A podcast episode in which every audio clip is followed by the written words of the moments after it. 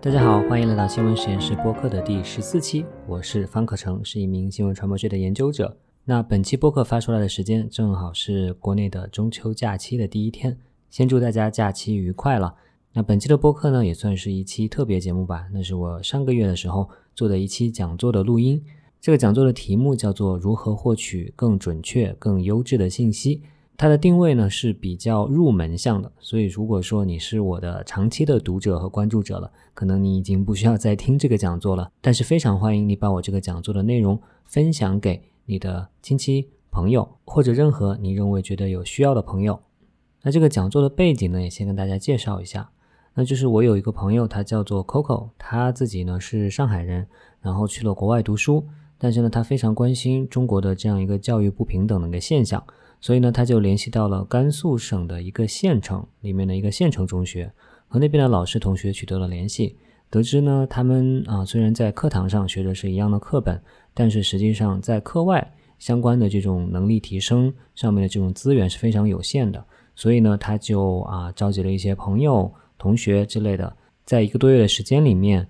利用每个周末的时间，给这些县城的同学做一些这种讲座。通过远程的方式进行，那讲座内容呢，可能包括如何尽快的适应大学生活啦，这样子的，以及大学里面的专业到底怎么回事啦。那么他也请我呢来讲了一次关于这种信息素养、媒体素养方面的这个内容。所以大家从这个讲座的这个背景和受众，应该就能了解到它的这样一个大致的定位了。好了，那么就废话不多说，如果你觉得这样的内容可能对你有用的话，我们就听下去吧。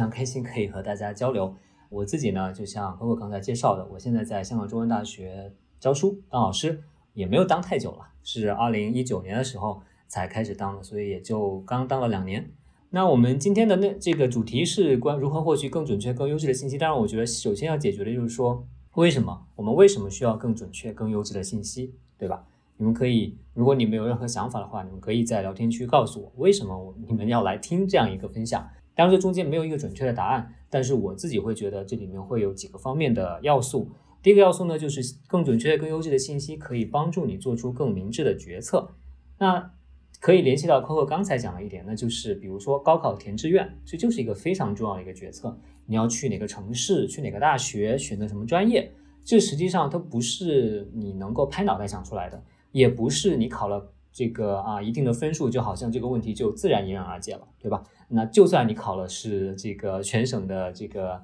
前五十名、前二十名，然后北大、清华随便你选，你也要考虑选什么专业呀，对吧？所以永我们永远都需要面临很多这样的决策。那怎么做出这种决策呢？我刚才说了，它不是拍脑袋想出来的。那很多时候我们都是需要有更加啊丰富的、更加准确的信息。我们才能做出更明智的决策。那在你们之后的人生当中，你们还会面临非常非常多的决策，对吧？比如说读完了本科是要读研究生呢，还是直接工作呢？如果读研究生是在国内读还是去国外读呢？对吧？那乃至包括你的决策，可能还包括说，哎，你上了大学要不要谈恋爱呢？对吧？你决定什么时候结婚呢？结了婚要不要生孩子呢？然后包括你个人啊，要不要买房呢？要不要去买股票呢？其实这些所有的你的人生中是充满了各种各样的这种决定的。那所有的这个决定呢，我相信啊，很多时候更好的决定都是由更准确、更优质的信息所啊来实现的。所以这是第一个方面，我觉得非常有意义的地方。第二方面原因呢，就是因为。这些信息可以给你更丰富的机会，对吧？你比如说，你有这样一个某一个讲座，或者某一个课程，或者某一个，比如说你去了大学之后，你知道有某一个出国交流的机会，那这个机会并不一定是，特别是你去了大学之后，就没有一个说谁哪个某个老师必须把一个某样的机会递到你面前去，就不存在这样的情况了。可能在高中的时候，老师还会这么做。但是到了大学，没有老师会这么做，所以你往往需要主动的去了解有有什么样的机会，你可以去哪里去丰富自己、提升自己，去实习也好，去交流也好。所以你必须获得这样的信息，你才能获得更丰富的机会。另外一方面，其实就是更深刻的认识，这个认识其实也包括认识整个我们的社会，认识整个世界，也包括认识你自己了。所以其实啊，其实这个世界真的是很复杂，对吧？我在。啊，这次的讲座之前让大家填了一个啊课前的一个问卷，那问大家最近关注什么事情？其实大家关注的事情很丰富，对吧？你既有这个娱乐圈的八卦，那也有呢，是一些比如说啊世界大事，比如说这个阿富汗的局势呀什么。那阿富汗发生，比如说阿富汗发生的美军撤离的这个事情，那到底背后怎么回事呢？那可能很多人并不知道。所以你其实这个时候你怎么样去找到更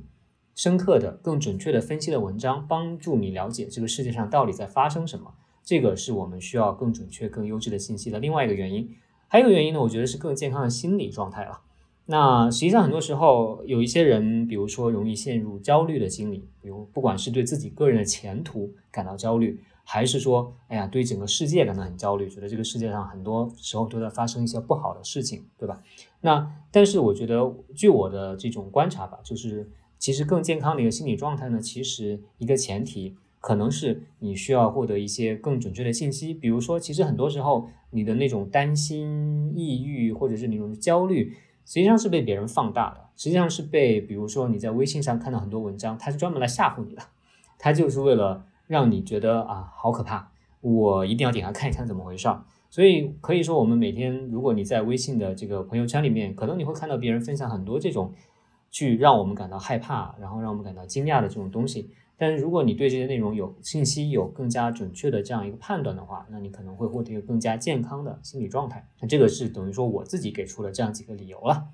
那其实呢，我想做一个比喻了，就是说，啊，有一句话呢叫做“吃什么你就是什么”。那大家看这两个图，可能一一下子就能明白这句话是什么意思，对吧？你如果吃的很健康，你吃很多的蔬菜水果，你摄入更加均衡的营养，那么呢，你整个人啊，不仅是身材。啊，会非常的好，而且你整个人可能散发出来的状态都会是一种更健康积极的状态。但如果你每天吃的是这种垃圾食品，吃的是很多高热量的这样的一个油炸的各种各样的这种啊东西的话，那你可能整个人不仅是这个体态很臃肿，而且你整个人呈现出来的状态可能也是不太好的。所以我在今天的这个讲座的时候呢，包括我之前写很多文章啊，Coco 读过的很多文章都是。我想把获取信息和这个吃东西联系起来，我想把获取信息的过程比喻成我们吃东西的过程。OK，我觉得这个可能是让大家更好的去理解怎么样获取更好的信息的一个非常有用的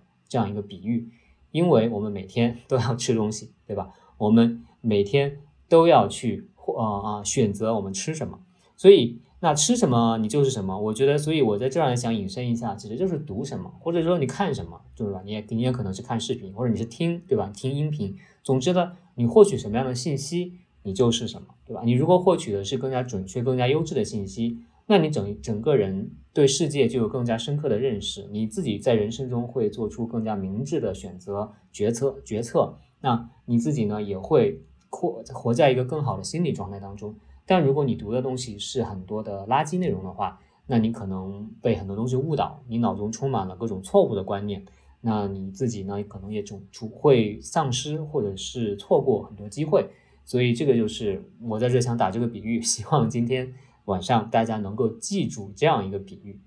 那所以因为有这样一个比喻，我在这里想问大家一个问题啊，我希望大家可以在聊天区来打字来回答我这样一个问题，那就是。现在你想找一间最美味的和健康的，总之就是最好的，对吧？又美味又健康的餐厅，那你会去咨询谁的意见呢？你也可能去问他，你也可能是在网上查等等。但总之，如果你要找一个或者几个具体的人的话，谁什么样的人能够给你帮助你找到最美味的和最健康的餐厅的这样一个机会？靠谱的美食博主，嗯，的确，美食博主他们可能吃了很多东西，他们对这个行业很了解。我会问，会最会吃的朋友，公认的最会吃的朋友，是的，吃货朋友，对吧？他吃的多，见多识广，那他很可能是啊，能够给你指向这个最好的选择。确实，或者呢，你也可以，比如说用一些手机 app 搜索，对吧？比如说大众点评啊之类的，可能你能看别人的一些评价，这个是大家平时。很常用的方式，谢谢大家的回答哈。那如果我来回答的话呢，我会回答什么呢？嗯，可能跟刚才大家说的有一点接近，但是又有一点点不同。那就是我可能问的是，大家认识这个人吗？我当然不认识这个人本身。我想说的是，我想啊，我想问的是厨师，对吧？这个厨师叫做王刚，他有很多的教你做菜的视频，不一定问他了。但是呢，我会觉得我会去问厨师，问真的在餐厅里面烧饭的人、做菜的人，他们可能是能给我最好答案的人。为什么呢？因为他们每天都在做这些食物呀，对吧？他们非常清楚这个餐厅他是怎么做生意的。这个餐厅它进的是什么货，然后他在炒菜的时候加的是什么调料，有这种啊非常好的调料，还是有那种啊不好的调料，对吧？你用的油新不新鲜？你用的是新鲜的油还是地沟油？包括是说你整个餐厅最后老板背后经营餐厅是什么样一个概一个一个观念，可能厨师是非常清楚的，是最清楚的，所以。我就想说，那我们今天在想说，我们怎么去获得更好的信息、更准确信息的时候，我也我也希望大家去想说，那我们就要去想一想，去能不能去从信息的厨师，或者说叫做信息的生产者这个角度去思考，因为信息的生产者他们是每天都在生产信息的，他们写文章或者是做视频等等，对吧？那他们在做这个过程中间。会放什么东西，会怎么去做这个，实际上是直接影响到你出来的内容是什么样的一个质量。所以我举这样一个例子，举这个厨师的例子，其实就是想告诉大家说，我们今天考虑这个问题，可能更多的要想一想，我们从消费者的视角，我们能不能暂时转一转到一个嗯生产者的视角？我们从食客，就算你是很会吃的人，就算你吃了很多家餐厅，但也许。你都并不如真的在后厨工作的人了解，所以我们能不能从消费者的视角转一个视角，转到生产者的视角来想一想信息是怎么生产出来的？所以呢，我们今天讲的可能就是信息生产的这样一种所谓的后厨机密了，对吧？那在这个信息生产的过程中间，后厨信息生产的后厨到底在发生什么？嗯，我今天呢想给大家讲几个具体的一个原则或者说步骤吧。因为我自己之前做过记者，然后呢，现在又长期研究这个，所以我个人觉得我可以更多的引导大家，作为某种厨师的角色，引导大家来想一想信息生产是怎么回事儿。首先，第一点就是我们要去分清餐厅和商场。嗯，是什么意思呢？我想，比如说，我不知道在你们的县城里面啊，一定会有一个比较大的商场，对吧？比如说在我们县城里面，可能最大的商场是一个叫什么华联商场。然后里面有超市，然后里面有开了很多的餐厅，对吧？你如果去约朋友吃饭的话，你可能会说啊，我们去什么地方吃饭？如果你跟他说我们去这个华联商场里面吃饭，其实那别人也会明白哦，我们要去那见面。但是问题是你见了面之后，你还得决定吃什么呀，对吧？你还得决定你在这个商场里面，你到底是去商吃商场里面的某一家川菜。还是去吃商场某里面的某一家这个火锅，还是某一个，比如说啊炸鸡什么之类的，对吧？那你所以餐厅和商场的区别，我相信大家很清楚。但是我们在看信息的时候，有时候我们可能不是太清楚餐厅和商场的区别。为什么呢？因为我给大家做了一个课呃啊这个讲座之前的调查，那这个问卷里面我问了大家一个问题，那就是你平时会看的一家或几家媒体是什么？也许填了这个问卷的朋友，啊，我看到也有一些家长朋友填了，那也许你们会记得，啊啊这个问题，可能你们可能还记得自己填了什么样的答案。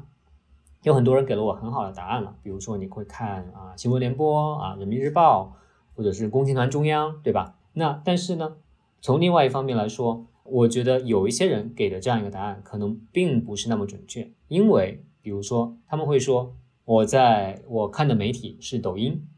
我看的媒体是今日头条，我看的媒体是腾讯新闻。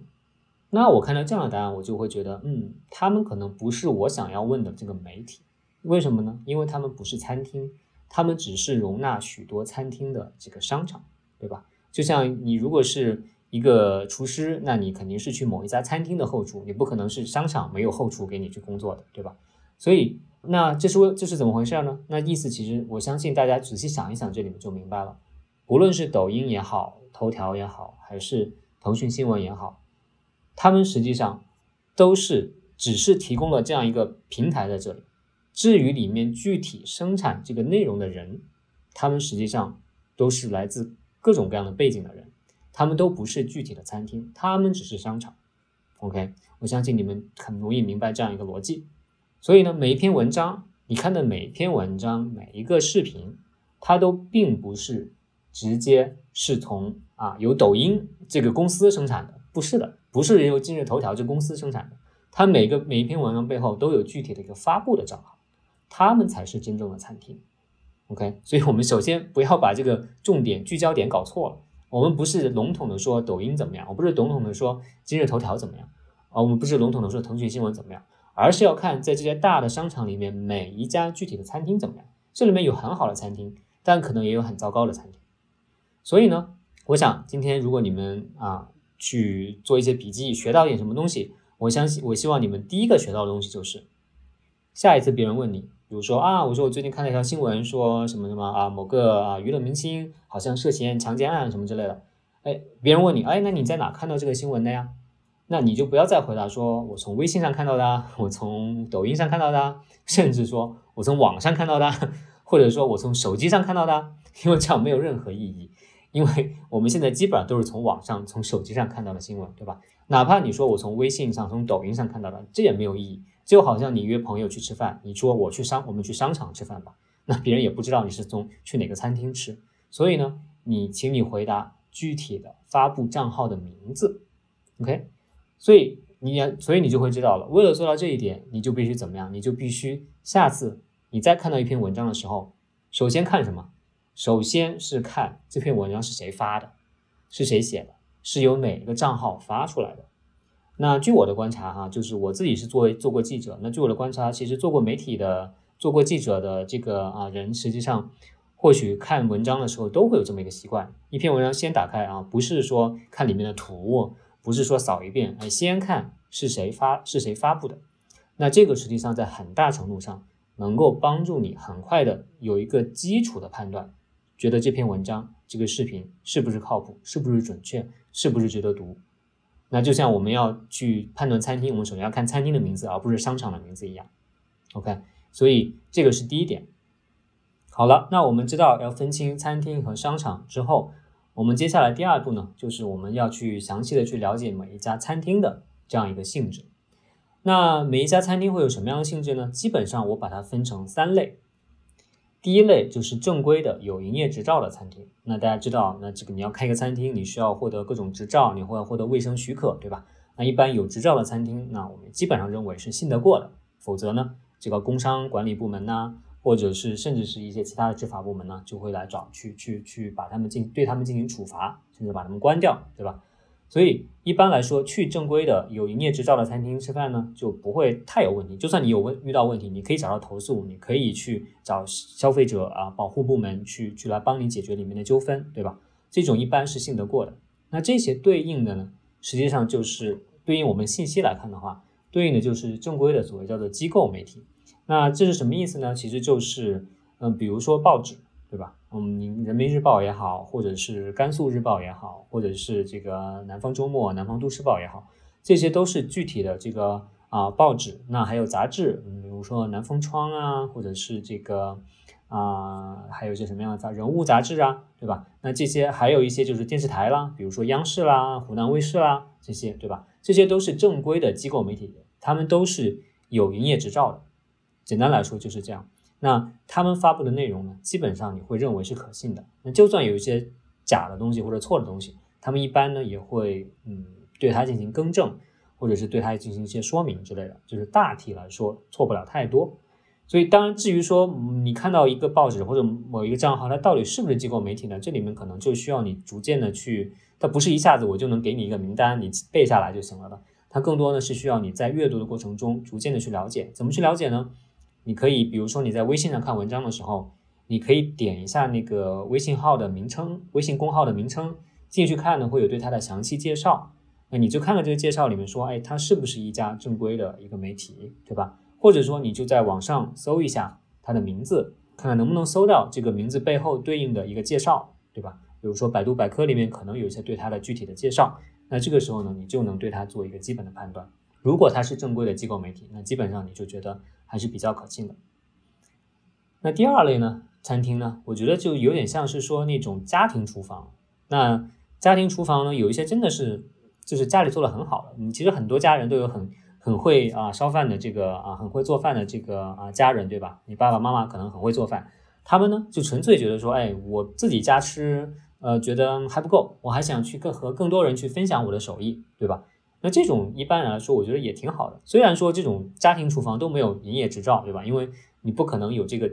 这个啊成本，嗯，不可能投入这个去去申请营业执照的。你平时呢也就自己自己做做啊，请一些亲朋好友来吃吃，或者说更多顶多是朋友的朋友来吃吃，你不会做特别大的经营。但这种呢，一般也还是比较信得过的。虽然他没有执照，但是他没有坏心，对吧？他不会刻意的去要来要来要来啊损害你的健康，要来堵你，对吧？所以这些呢，就对应了某部分的自媒体吧。我们今天说了很多自媒体，实际上是一个非常非常宽泛的概念。那一个微博账号、一个微信公号、一个抖音账号，都可能是自媒体。那比如说，我刚才看到 Coco 介绍说，好可能这个啊，经济学者，你如果注册了一个公号，那也是一个自媒体，对吧？比如说我的这个自媒体叫新闻实验室。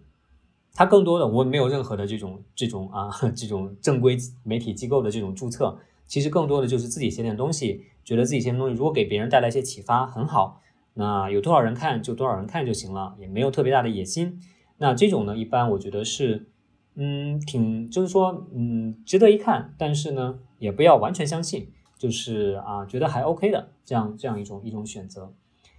那还有一种呢，我觉得是现在最多的。其实就是是那些路边的一些三无的小摊，他们的目标呢就是赚钱，而且是不在乎啊这种赚钱的手段。当然，我在说在这不是说所有路边摊都不好啊，有很好吃的路边摊，有很健康、很卫生、很美味的路边摊。但是呢，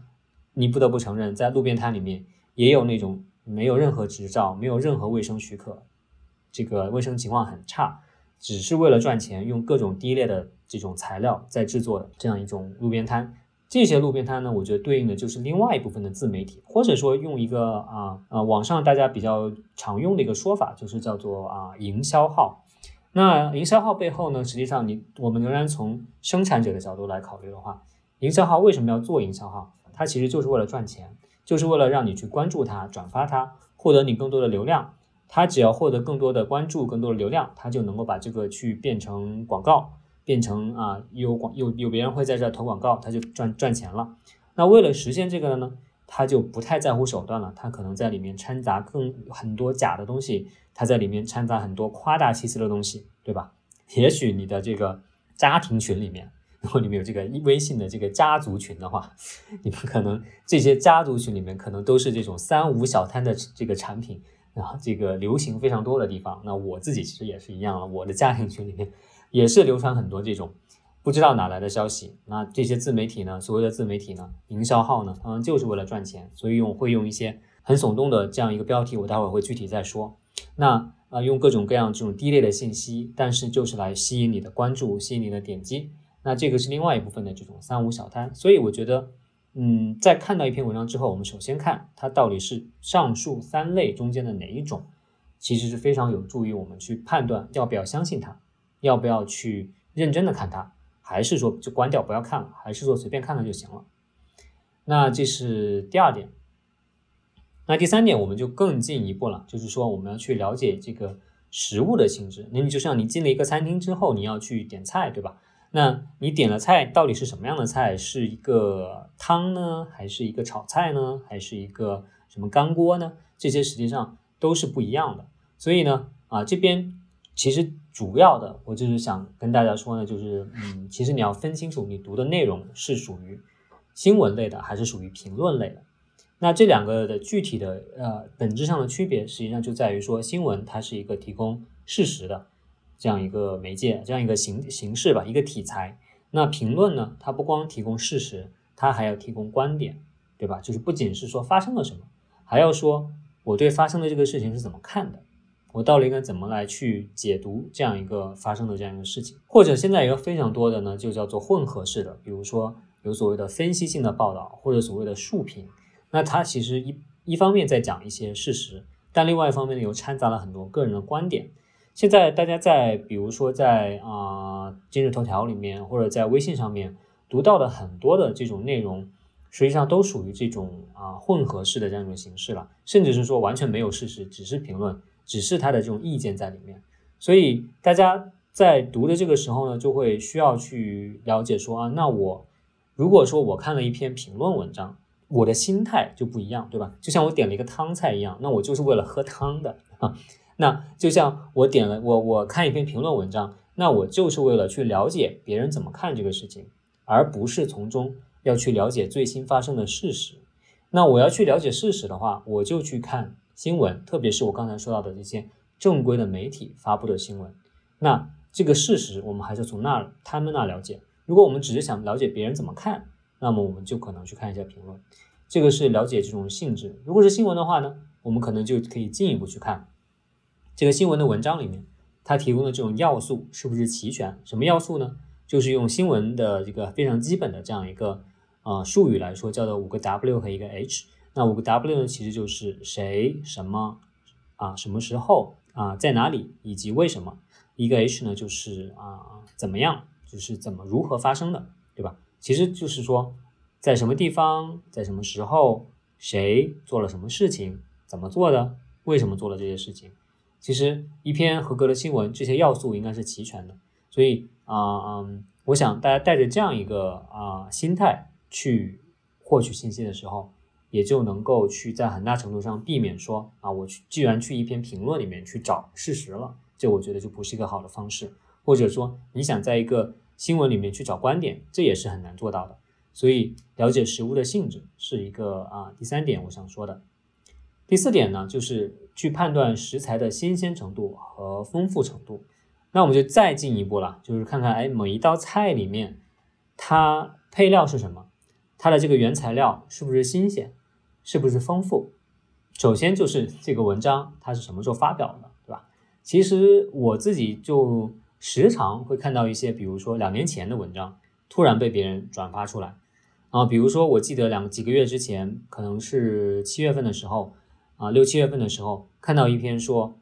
啊，北京市这个啊新增啊这个新冠肺炎的确诊病例什么几十个，哇，我一下就怎么突然北京一下子这个爆发这个这个啊新冠肺炎了吗？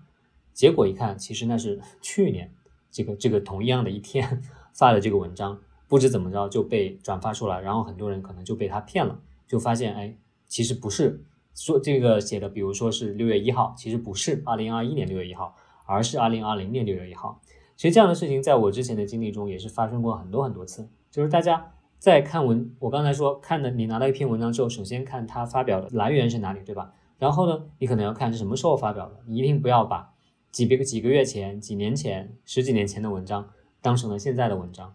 所以这个是一点非常重要的。还有一点呢，就是那些低质量的，特别是假消息的这种去骗你关注的这些文章啊。他们有一个很明显的这样一个特点，就是说他们很多时候是没有一个具体的时间的。比如说，它是很笼统的用“昨天”“上周二”这样的词来代替。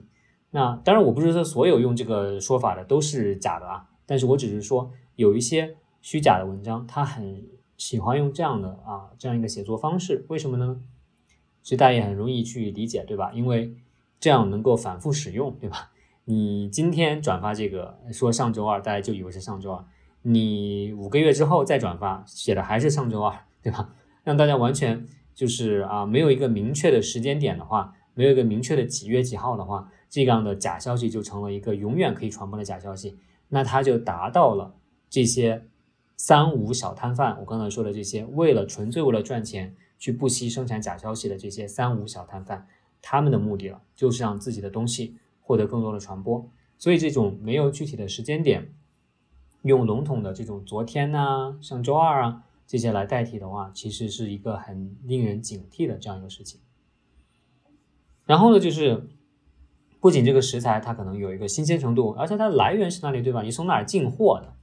那其实就是说，文章中有一些关键的信息，它有没有告知你信息的具体来源是哪里？比如说，我们以哈阿富汗的这个事情为例吧，比如说他说。啊，美军完全没有预料到这个啊，这个塔利班可以如此快的就攻占了这个阿富汗的首都，如此快的就击垮了原来的阿富汗政府。那它里面比如说，那这个美军没有估计到，那这个具体是美军的哪个人说的呢？那美军的，特别是如果更好的是说美军的某一个将军他对某一家媒体说的呢？那他有没有告知这个具体的来源是哪里呢？实际上我自己就会有一个职业病了，因为我做了记者，然后又是长期关注新闻传播的，我就有个职业病，就是但凡我的朋友啊，或者是我的同事啊、同学啊，告诉我一个什么事情，我总是第一个就反问他：你在哪里知道的？谁说的？就是信息来源是哪里？就是大家可能有有时候大家就问大家觉得烦，就是你怎么老问这个问题？但是呢，这个真的是非常重要，就是关键的信息，因为。你得说明了来源，别人才能去查证，对吧？就像你所有的进货单，你要去考证，你要去研究一个一个后厨里面的东西，这种食材新不新鲜，你怎么去考证？你当然你可以凭借自己丰富的经验，你看一眼这个白菜就知道它新不新鲜，对吧？这是你有经验。但是有些东西你没有经验或者很难看出来，对吧？怎么办呢？那你就需要，比如都是冷冻的肉、冷冻的鱼。那你很难看出来它到底是一个月之前的，还是一年之前的，还是三年之前的？那你就需要拿到一个进货单，对吧？你就需要知道哦，这个鱼是某一天啊，从某一个地方由某一个公司引进的啊，这个这个进货的。那这个公司呢，它的这个货又是某一个月在某一个地方原产地买过来的，对吧？那这些就是告诉你这些食物食材的来源非常重要的方面。你有了这个，你才真的能放心说，OK。这样一个啊信息，这样一个食材，它是可靠的、有保证的，而不是一个可疑的东西。那今这个呃呃信息文章也是一样，它关最关键的信息不一定所有信息都要告诉你来源，因为那样的话文章也没法写、没法看了。因为如果所有的信息都要告诉你来源的话，但是如果是关键的信息、最重要的信息，一定是需要有来源。没有告知的话，那就其实是很可疑的。当然了，如果有告知的话，还有一个就是来源可不可信呢？对吧？呃，比如说美国有一个有很多，其实美国现在有很多假新闻的这个网站啊，比如说有一家啊，我们有一家，比如说很有名的叫做 Breitbart 啊，我们就暂且叫它 B 网站吧。OK，那我有，如果你看到一一篇新闻说，哎，这个新闻是啊，引用说，据美国 B 网 B 网站报道说啊，呃，美国这个啊，美军在阿富汗的这个行动完全是没有预料到的啊，什么什么之类的，那这个时候其实。如果你对美国的这个媒体了解一些的话，你其实就马上就会觉得很可疑了，对吧？那 B 网站这个网站究竟真的可信吗？那这个东西甚至都不一定，你真的很需要很了解美国，你无非就是把 B 网 B 网站这个 Bright Bart 这个网站的名字输入到这个搜索引擎里面，最好是用 Google 这个搜索引擎在里面去搜索，去看它的一些具体的信息，你很快就能看出来，就会知道这个东西。这个网站它是一个假新，经常发假新闻的网站，所以上面这个信息实际上是非常不可信的。所以这个来源啊，不仅要告诉你是哪来的，也要看你可不可信。就好像一个进货单上说，哎，我来自一个啊某某海鲜公司，哎，它这个海鲜公司存在吗？还以及这个海鲜公司是不是之前就劣迹斑斑，老出产一些，老供应一些这种啊被污染了的这个海鲜呢？这个就是一个来源是否可信的问题。有一点其实需要注意啊，就是说。有的文章啊，它会假借这种权威的机构背书，但是呢，却没有这个出处啊。比如说这个所谓的说央视已报道，或者美国已经承认，那么 可能你们都在朋友圈见过这样的文章。我自己也见过很多这样的文章，说央视已报道，美国已经承认什么的，结果承认了吗？其实报道了吗？其实没有，他们只不过是假借这个名义。所以，对于那些你真的很关心的新闻，你可能真的如果说央视报道了，那你就去央视上面搜一下。去央视的网站上面搜一下，看看央视有没有真的报道。所以啊，如果没有的话，那这个文章就是很不可信的。OK，所以那就是我们需要判断这个食材、这些食材、这些具体的重要的信息，它是不是新鲜，它是不是最新的信息，以及它到底它的来源是不是可靠，是不是啊啊，以及我这还提到一个丰富的程度了。实际上就是说，如果一篇文章里面它有采访了很多来源。那其实它会更好。这个，比如说，其实做过记者就会知道，那做记者最重要的一点就是你要尽量去采访更多的人。你其实不做记者也知道这一点，对吧？你如果记一个记者，你采访的人越多，或者特别是能够采访到一些观点不一样的，或者是一些在整个事情中间视角很不一样的人，那比如说我要去了解你们中学运行的怎么样，我如果只采访学生，那肯定不够。那我还要去采访老师、采访校长、采访家长。我如果只采访校长，那其实也不够，对吧？所以，那你你你就要看一看这篇文章里面，你觉得判断一下他采访的这些人，他引用的这些来源，他到底是不是足够的丰富？他到底是不是足以呈现出一个比较平衡的、比较多样的这样一个一个信息出来？所以，这是我说的，有没有去呈现更加多元和平衡的观点？就好像你在餐厅里面，你如果只吃一某一种，只吃肉，显然不行，你显然需要补充蔬菜。而且你可能更好的是多种肉、多种蔬菜，才是更加健康美味的这样一顿饭。所以这是我要说的第四点，就是去判断食材的新鲜程度和这种丰富的程度。那第五点呢，也是最后一点呢，实际上是去警惕过量的这种糖啊、油啊、盐呐，或者是所谓的罂粟壳，因为老有传说说什么啊某一家的火锅特别好吃，因为它里面加了罂粟壳，这种从来都是都市传说，没有人去真的确证过的。但是我想这里面的意思你应该明白，那就是有一些食材不新鲜，甚至说食材有问题，那这个黑心的三无小摊贩怎么办呢？他们就会用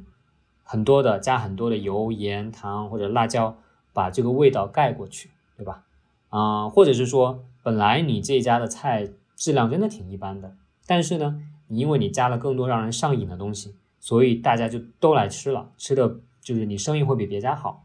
但是这个代价是什么？当然是食客这些吃饭的人，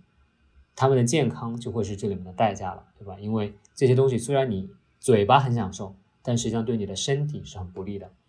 那在信息这个生产领域里面，那我们也可以想一想，如果有一个想赚钱的营销号，他手上又没什么真的好内容，他怎么赚钱呢？他无非也是去添油加醋的去加一些乱七八糟的东西，比如说。他会去故意的去诱导你去分享他的这个东西，这个我相信大家 也都会见过一些，比如说什么不转不是中国人呐，或者是说转发十个群之后送你 QQ 会员呐，或者是说乃至是说标题里面有非常多的感叹号啊，像这个啊引诱你去点开去传播这样子的，那啊这个实际上就是一个非常典型的一个加这种啊糖油盐的这样一个一个一个步骤。另外一点就是说，是否有意的去挑动了你的这个情绪啊？你如果看完一篇文章之后，觉得真的特别愤怒，或者是特别激动，或者特别失望，或者特别自豪等等等啊。首先说，不是所有有情绪反应的都肯定是坏的啊。有很多好的文章确实让你读完之后是会产生这些情绪的。但是如果你嗯产生这个情绪之后，你可能先冷静一下，不要急着去点赞或者分享，先冷静一下。先出去跑一圈，或者先喝一杯茶，然后呢，再回过头来重新看一遍。也许你冷静下来看之后，你就会发现，有一些文章它其实核心里面没有什么内容，它只不过去不断的去用写作方写作的方式上面，一步一步的添油加醋，一步一步的把你引向让你愤怒起来，或者说让你失望起来，让你激动起来，等等等等。所以往往我会对这种。你看了之后特别强烈情绪反应的文章，乃至从标题开始就很多感叹号，从标题开始就非常情绪化。我对这样的文章实际上是会很警惕的。当然，这不是一棍子打死说这种文章都不是好文章，但是一定值得你去停下来再想一想。这就好像说你吃到一家店说哇，这个啊，我下次真的还想再去吃，我这个觉得吃的真美味啊。但是你要停下来再想一想说。是不是因为他加了糖多啊？所以那人人都喜欢吃糖的，对吧？是不是因为他用了重油重盐呢？对吧？你可能吃过之后会觉得非常的口渴，会会觉得其实一连几天都不舒服。那时候你才意识到了说，哦，原来我一开始的这种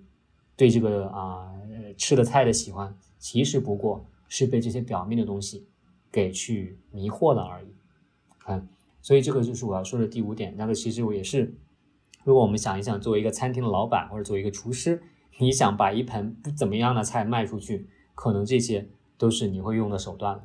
所以，这我是为什么一开始要强调说，从生产者的角度来去理解这样一个信息的生产的过程。那当然了，我相信其实刚才说了五点，其实内容很多了，就是大家可能一下子不能完全记住，对吧？所以，如果你觉得哇太多了记不住。你只能记住一个词。你听完今天的讲座啊，我不至于什么都记不住，我只记住一个词。那我希望你记住的是什么词呢？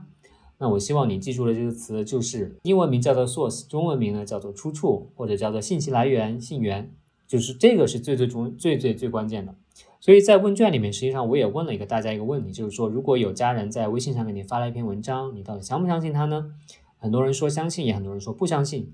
啊，我觉得有一位同学其实答得非常好，他说先看内容和发布文章的人，看完之后再决定相不相信，对吧？那我觉得这里面非常好，就是因为他说了发布文章的人，他说的不仅仅是给你传这个文章的人，传这个文章的人可能也有一点啊，给你一点线索，对吧？比如有一个人他老看那些假假的东西，他老看那些惊悚的东西，他给你传的文章可能没那么可信。但是更值得参考的是发布文章的人是谁，发布文章的账号是谁。这个文章的作者是谁？这个看完之后再决决定相不相信。然后，如果你还不太啊确定的话，你就去搜索一些相关的知识来确认。我觉得这这个答案真的是非常非常好。所以呢，这就是如果你只能 记住一个词的话，我希望你记住的是这样一个词。另外呢，就是如果你有一个最最基本的心态呢，我觉得其实就是保持怀疑了。当然，这个怀疑不是说就是不接受任何的东西，但是呢，真的看什么东西的时候多长一个心眼。那我在这里就想分享，记者当记者呢，其实就有一个啊口头禅，或者说叫一个流行的说法吧，至少是在国外是流行的一个说法。那什么说法呢？啊，叫做如果你的妈妈说她爱你的话，你不要马上就相信了，你要去自己去检查一下这个事情到底是不是真的，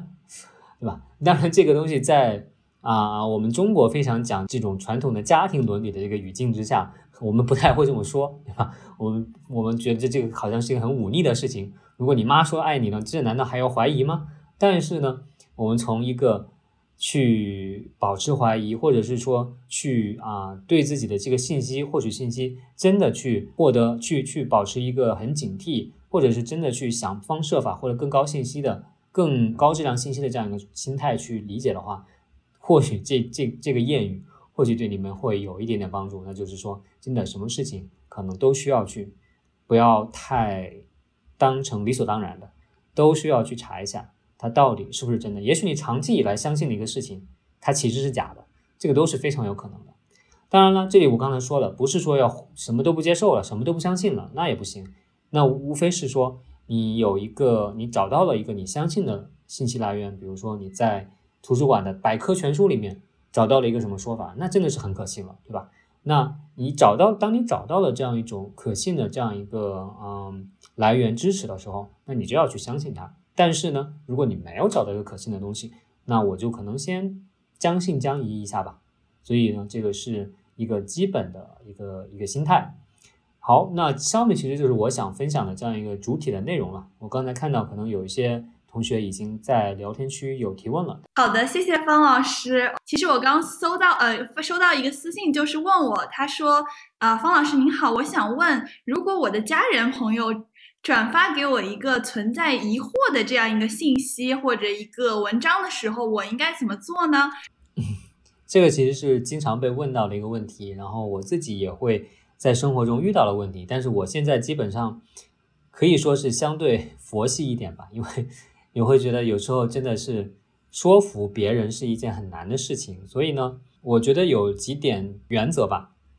第一点就是，如果这个信息真的是很关键的信息，比如说新冠肺炎流行的时候，关于一些啊防护措施的一些谣言，关于一些关于新冠肺炎或者是疫苗的一些啊很基本的一些谣言，这个真的是会关乎人命的，关乎人的健康的，这些我想你肯定是需要站出来说，然后并且给出。这种权威的来源，那可能用权威来源的时候，你可能去选用你的家人更加认可的来源，比如说这个他们可能会更相信央视的说法，对吧？你就转，如果说央视有这样的内容，你可能转发给他们，他们会更容易接受一点。这个是一个，就是说，如果真的这个内容真的是非常关键啊，一般的这种内容，比如说你要多吃什么可以防癌啊。或者是说你，呃，这个个不要这个什么一定什么几点之前睡觉，否则就身体哪个部分不能排毒了呀？啊，这种东西呢，我就觉得我我一般也就不会再去较真了，因为 它无非是一个个人选择的问题。那你多吃点就多吃点呗，少吃点少吃点呗，或者你要每天啊啊很早就睡觉，那你就睡呗。这个没有一个不是很关键的事情，我就也不会去去去去争了。所以这个是另外一个原则。那还有一个呢，可能就是说，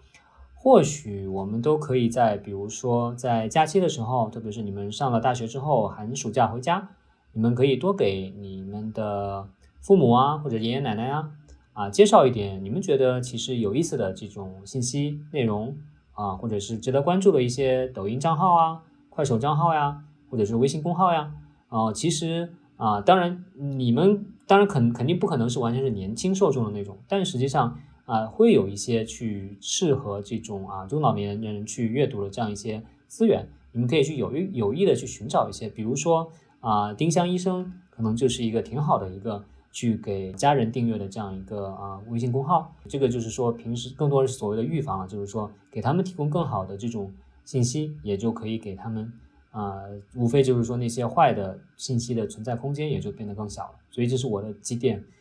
基本的一些一些原则吧。嗯，谢谢方老师。然后我们就是公共的这个问题区有三个非常好的问题，呃，就是刚才你也提到了说给家人推荐一些比较正规的机构或者是大家比较可信信赖度比较高的这样一个媒体，那就有同学问说。为什么就是他打了引号了？为什么正规的机构和媒体会比较可信？是什么赋予了他们更强的可信度？嗯，这是一个非常非常好的问题，因为它其实我我在上中文大学教给研究生教新闻理论课，这其实是这个课上会提到的一个非常非常重要的一点。那其实就是因为在这些正规的媒体机构工作的人，他有一个自我认同的身份，那就是媒体人、记者、编辑这样子的。那这个自我认同的身份，它是一个专业身份，它会有一个自己的专业身份的定位。这就像你们的老师一样，老师也是一个专业群体，对吧？老师啊，会有这样一个共享，他们会共享一些基本的原则，比如说应该怎样对待学生，应该怎么样去上课。那我相信，起码是在很好的学校里面的老师，实际上对这一点是有共识的。那记者也是一样的。那在这些机构啊，正规的机构工作的这些媒体，它实际上是有一个啊专业的共同体的。如果他写了一篇，比如说，呃，里面有很多虚假信息的文章，他不仅会被自己的机构处罚，他也会在整个圈子里面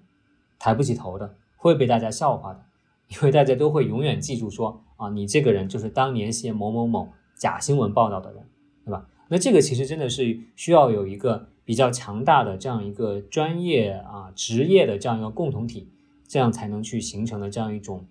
可以说是一种啊约束力吧。所以这个实际上是往往深的说，其实真的是一个关于什么职业社会学的这样一个问题在里面了。但是我觉得这个实际上是最最关键的一个原因，还是因为在这里面做事的人他是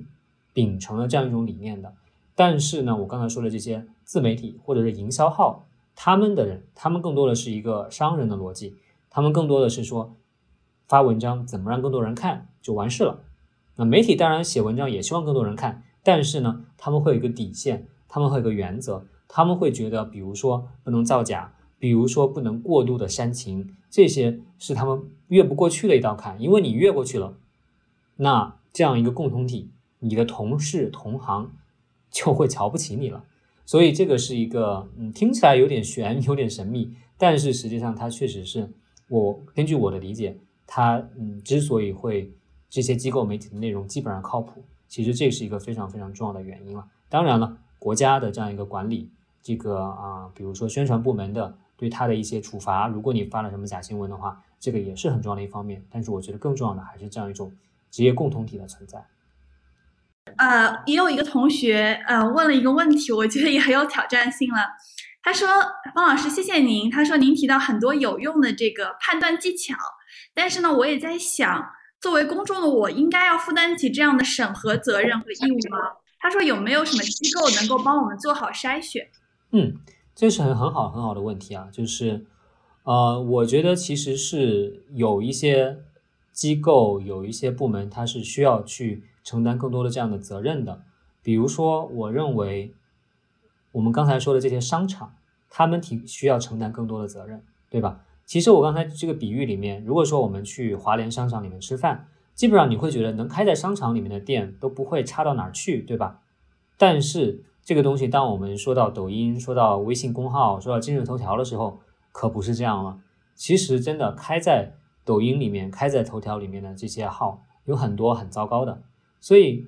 我个人觉得，其实平台是有责任。我说的平台，就是像抖音啊、头条啊这些啊大的这些这些 app，这些所谓的商场型的存在，他们真的是有必要，不仅是把那些虚假的内容清理出去。更有必要是让那些优质的内容更好的浮现出来，更好的推荐给大家阅读。但是我个人觉得他们现在做这方面做的很差了，因为他们也是生意嘛，他们也是要赚钱的啊，所以他们知道很多时候你给你推一些啊非常严肃的长篇的文章啊，质量很好，但是呢真的看的人不多啊，不如你推一些这些乱七八糟的惊悚的，或者是甚至是。啊，打色情擦边球的这些内容不如这些内容点击率高。那你作为一个纯粹做生意的这样一些平台，它自然会不会去做这样一种筛选的这种工作。所以我个人是觉得这些平台的责任是最大的。但是现在他们并没有这样的约束力在。那当然，可能大家会，如果你跟踪最新的新闻的话，可能会知道，现在各大科技平台都受到政府越来越大的压力。他们会不会因为政府的压力而去做一些这样的事情呢？我。不知道，但也许会吧。但是这个是我觉得是一个很重要的事情。另外一个呢，就是在美国有很多的这样一种机构，叫做事实核查机构。那这个事实核查机构，它是专门去检查一些流行的说法到底是真的还是假的。他们是经过专业训练的这个作者队伍，去对一些大家广泛存在的一些啊误解呀、一些谣言呢，去做一些辟谣的工作。那这些呢，我觉得是非常非常重要的。那在中国的话呢，呃，腾讯有一个叫做“较真”的这样一个啊栏目，腾讯新闻下面有个叫做“较真”的栏目，它里面有很多辟谣的信息，大家可以关注。另外呢，就是有一个微信公号叫做“有据核查”，有据就是有理有据的有据，核查就是这个对吧？核查信息核查的核查。那有据核查呢，是一个特别是去检查一些关于国际新闻的。这个真假的这样一个，比如最近他们就发了好多篇关于阿富汗的这个新闻，一些具体的新闻图片到底是真是假，他们啊内容做的非常高质量，我也是推荐大家可以去关注他们的这个公号。所以只能说现在有一些这样的团体在尽力的帮大家做一些筛选的工作吧，但是嗯他们的努力肯定比起这种信虚假垃圾信息的汪洋大海来说，肯定只是九牛一毛之力了。所以从更根本上角度上来说，我真的是觉得平台有责任去在这方面做更多的事情。那还有同学呢，就也就是说，他说，他说他今年刚刚高三毕业，他说听您分享完之后呢，发现自己没有一个判断食材好坏的标准。他说，在高中呢，通常都是读老师啊推荐的这种书单，或者是和考试相关的内容。他如他如他应该从哪些媒体入手，先开始培养自己的这些阅读习惯呢？啊，我觉得确实是，首先很重要的一点就是说，它是一个逐渐培养的过程了，它不是谁天生就会的一个过程。嗯，在如果说推荐一些具体的这样一个可以开始的这样一些媒体的话，我觉得。呃，我就回忆一下，比如说我自己的这样一个平时的阅读习惯里面，如果说，比如说我在微信公号里面阅读比较多，那我自己常看的一些，比如说啊，人物杂志的这个号就叫人物和每日人物都是他们的这个公号，对吧？然后我想给大家推荐一个网站，它也有 app，它也有自己很多公号，它叫做全现在，全是全部的全，然后现在呢就是现在的这个现在。呃，全现在这个这个这个网站，我觉得挺值得去关注的。然后呢，会有一些这种啊新闻类的，怎么说呢？一些媒体吧，比如说啊澎湃新闻，然后还有这个界面新闻，然后还有这样一个，比如说四川有一家叫红星新闻的，这几家我其实觉得都挺好的。然后呢，还有这个，比如说三联生活周刊，这个是一个持续的还在做一些很好内容的一个杂志。他们这些都是，当然都是在微信公号上面是有自己的账号的啊。我觉得我刚才已经说了好几个了，可以从这些入手吧啊，或许可以逐渐的去建立起自己的这样一个媒体食谱。那说到这个媒体食谱呢，我也想给大家分享一个网址了。这个网址呢，就是我之前在做一个公号，叫做新闻实验室。这个公号现在已经已经找不到了，但是呢。我自己在会把工号之前的一些内容给备份下来。那备份下来中间有一个专门的栏目叫媒体实部，也就是说你可以看一看别人一些嗯对信息获取很有经验的人，他们是怎么来获取信息的，你们也可以从他们的这个里面去。找到很多的线索，去逐步的建立起自己的媒体食谱出来。有同学问我，他说：“呃，方老师，您提到就是说应该客观的看待这个媒体报道中的这种情感的描述和叙述，但是我平时读《人物周刊》的时候，我感觉到《人物周刊》好像都有情感线或者情感的描述，我读完之后也会有一些共鸣。这代表着是这个新闻新闻不可信吗？还是说？”应该怎么来正确看待？我觉觉得他的问题是怎么来正确看待这种情感表述的存在在新闻报道中？嗯，我觉得这个很好啊。其实我刚才其实也强调了，是说不是说必须是让你心如止水的才是好的这个内容，好的这种文章。其实我相信好的文章是会有非常强大的这样一种让你产生共鸣、共情，让你产生共振的这样一种感觉，对吧？或者是说，它让你更深刻的去了解了某一个人，或者是某一群人的这样一种心理状态。我相信，其实啊，优秀的文章它都是有这样一种特点在的。嗯，但是我想，他们和那些去刻意煽动情绪的文章，其实中间的差别其实也还是蛮大的。因为其实那些煽动情绪的文章，首先就是说，他们可能会，呃，用我刚才的那些词来说，其实它就是让你特别的去激动。我个人觉得那种让你去感觉特别上头的感觉吧，和你说到的这种让你产生这种情感上的连接、情感上的共情、共鸣，我觉得其实还是很不一样的两种感觉。我也没有找到很好的方式去描述它的区别，但是我觉得它们之间是很不一样的。另外就是呢，有一些文章也许它也是让你很激动的，但是呢，它里面有很扎实的信息，有很扎实的证据，那我觉得这也是挺好的文章。所以可能。到头来还是要回到，是说你真的是要去看一看它里面具体的这些信息，这些来源是不是去，啊，怎么说呢？是不是扎实？是不是全面？是不是平衡？这些我觉得也是非常重要的这样一个，啊，一个标志吧。所以，我我所以也很感谢你这个问题，让我可以这个这个怎么说呢？就是说澄清一下，就是并不是说让你产生了情感共鸣的就是不好的，其实让你情产生情感共鸣是挺好的。但是让你那种 很气血上头，然后就就就啊恨不得拍桌子的这种，可能就 会有一点可疑一点了。但是确实这里面也不是说有一个严格的线啊啊这种画在这里，所以很多从很多时候确实还是需要自己去把握了。就像我刚才说的，你或许可以冷静一下，再回头看第二遍，你如果还是被非常感动，还是说你可能会看出很多的破绽出来。嗯。我觉得这个同学问题是非常的好。我自己有一个小小疑问，我会回想我高中的时候，或者是刚上大学的时候，呃，因为表达欲很强，所以所有的社会时事都想参与到讨论里面，就是永远希望知道现在发生最新的事情。但是很多时候，在这种比较大的社会事件面前，可能是疫情，或者和之前的这个啊我们的这个洪水这样灾害，或者等等，就是比较大的社会事件面前呢。嗯，我自己回想，其实我可能是没有判断力的，也不太清楚这个事情应该怎么看，但是我又特别想参与到这个公共讨论讨论当中去。嗯，我我我会回想我以前会有这种矛盾的情绪。那如果是这样的大学生或者是嗯高中的学生，他应该怎么做呢？他不说话好像也不对，他说呢，他又好像要完全依赖于别人的话。您会怎么去给出一些建议？很好的问题啊。首先，我当然是强调是说。尽量鼓励去表达，因为去表达它不仅是一个，不仅是分享观点，更多是一个自我的训练。你你得去逐渐的去练习说了，你才能说得好。这个我首先是鼓励这一点。当然了，现在大家肯定知道网络环境很糟糕，对吧？所以你可能在表达的时候需要做更多的自我保护，对吧？不要暴露更过多的个人信息。所以更多的是说啊，那你可能就是在网上做一个嗯。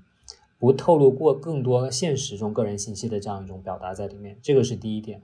第二点呢，就是实际上，比如说之前我在南方周末工作，南方周末实际上很多时候有一个读者来信的这样的栏目，很多读者希望投稿，希望甚至给我们来写文章。那这个时候，当时负责这个栏目的这个编辑他就说，他实际上往往会鼓励，希望给南方周末写稿子的这些读者，特别是你不是一个呃很有经验的记者的话。你想写文章的话，你想表达自己的观点的话，最好是就你熟悉的这些话题，特别是你身边的一些事情，去开始去来做一些表达的尝试，不是说啊，我其实什么都不知道，我就直接来说啊，美军撤离阿富汗是怎么回事儿，这个可能就会有一点，就像你说的，需要去依赖于这个啊别人的，很多时候是依赖别人的话，你去重复别人的话而已。但是呢，比如说啊，你是去评论一个。和你身边的某一个具体的这样一个事情，某一些够具体的人，或者你具体观察到的某一个问题相关的这个话题，你比如说啊，关于教育公平的问题啊，或者说比如说前几天有个新闻说什么衡水中学的校长的儿子啊去作假身份去西藏高考啊，那这个可能你是作为一个高中生，作为一个刚刚考高高考完的这个学生，作为一个在相对教育资源贫乏地区的学生，你可能其实是有更多的想法。更多的这样一个想发言的这样一个一个一个冲动，以及你也能说出更有内容的话在里面。所以啊，我觉得这里面确实就是，当然不是说你只能去评价高考的事情，但是呢，也许从这样一些你更加熟悉、更加有话可说的这样一些内容开始，会是一个更好的选择吧。很多看上去这个宏大的话题啊，它其实每个人都有切身的经验。那比如说一个例子，就是说，其实现在在可能大家也都看出来，在互联网上关于性别议题的讨论很多，对吧？有这种关于女权议题的，也有反女权的人，对吧？啊，其实性别议题，关于或者是 Me Too 性骚扰这些话题，其实每一个人，嗯，不管你是男生或者女生，或者就是啊，特别是你是女生的话，你可能从小到大都会遇到很多和性别相关的经历。这个经历里面可能就包括一些被歧视的经历，所以这些话题实际上就是说，好像别人会觉得哇，这是一个很遥远的话题，或者是一个很宏大的话题，但是它其实很多时候是来自于你的个人经验的，或者说你知道你的妈妈，或者是你的奶奶，或者是你奶奶的妈妈，他们是有一个怎么样的经历？他们作为你现在看过去，他们经历的意味着什么？他们因为自己的性别。而遭遇了什么样的一个经历吧，一个对待吧，所以我觉得其实这些很多很多大的话题，它都能落到一个你更加可以触摸、可以触及到的这样一个啊具体的议题这样一个范围之内的。所以我觉得可以从，也可以从这个角度来想一想，对于一些大的话题啊来说，那你自己有没有与之相关的个人经验？我觉得从这个出发是更好的。那我们时间也差不多了，我们到九点二十，然后我们基本上所有的问题也都回答到了。特别感谢方老师在晚上抽出时间，用周末的时间给同学们做这个分享。非常感谢你收听本次讲座的内容，相关的链接呢，可以在本期节目的 show notes 里面找到。如果你对获取准确优质的信息这个话题感兴趣的话，也欢迎关注新闻实验室的播客和订阅新闻实验室的 newsletter。如果你在信息获取方面也有自己的一些心得和体会，想要和大家分享的话，也欢迎在评论区里面留言告诉我们。非常感谢雨辰为本期节目继续绘制了封面图，是一个很有意思的夹娃娃机，不知道大家有没有看出来？好，那就再次感谢大家，我们下期播客再见了，拜拜。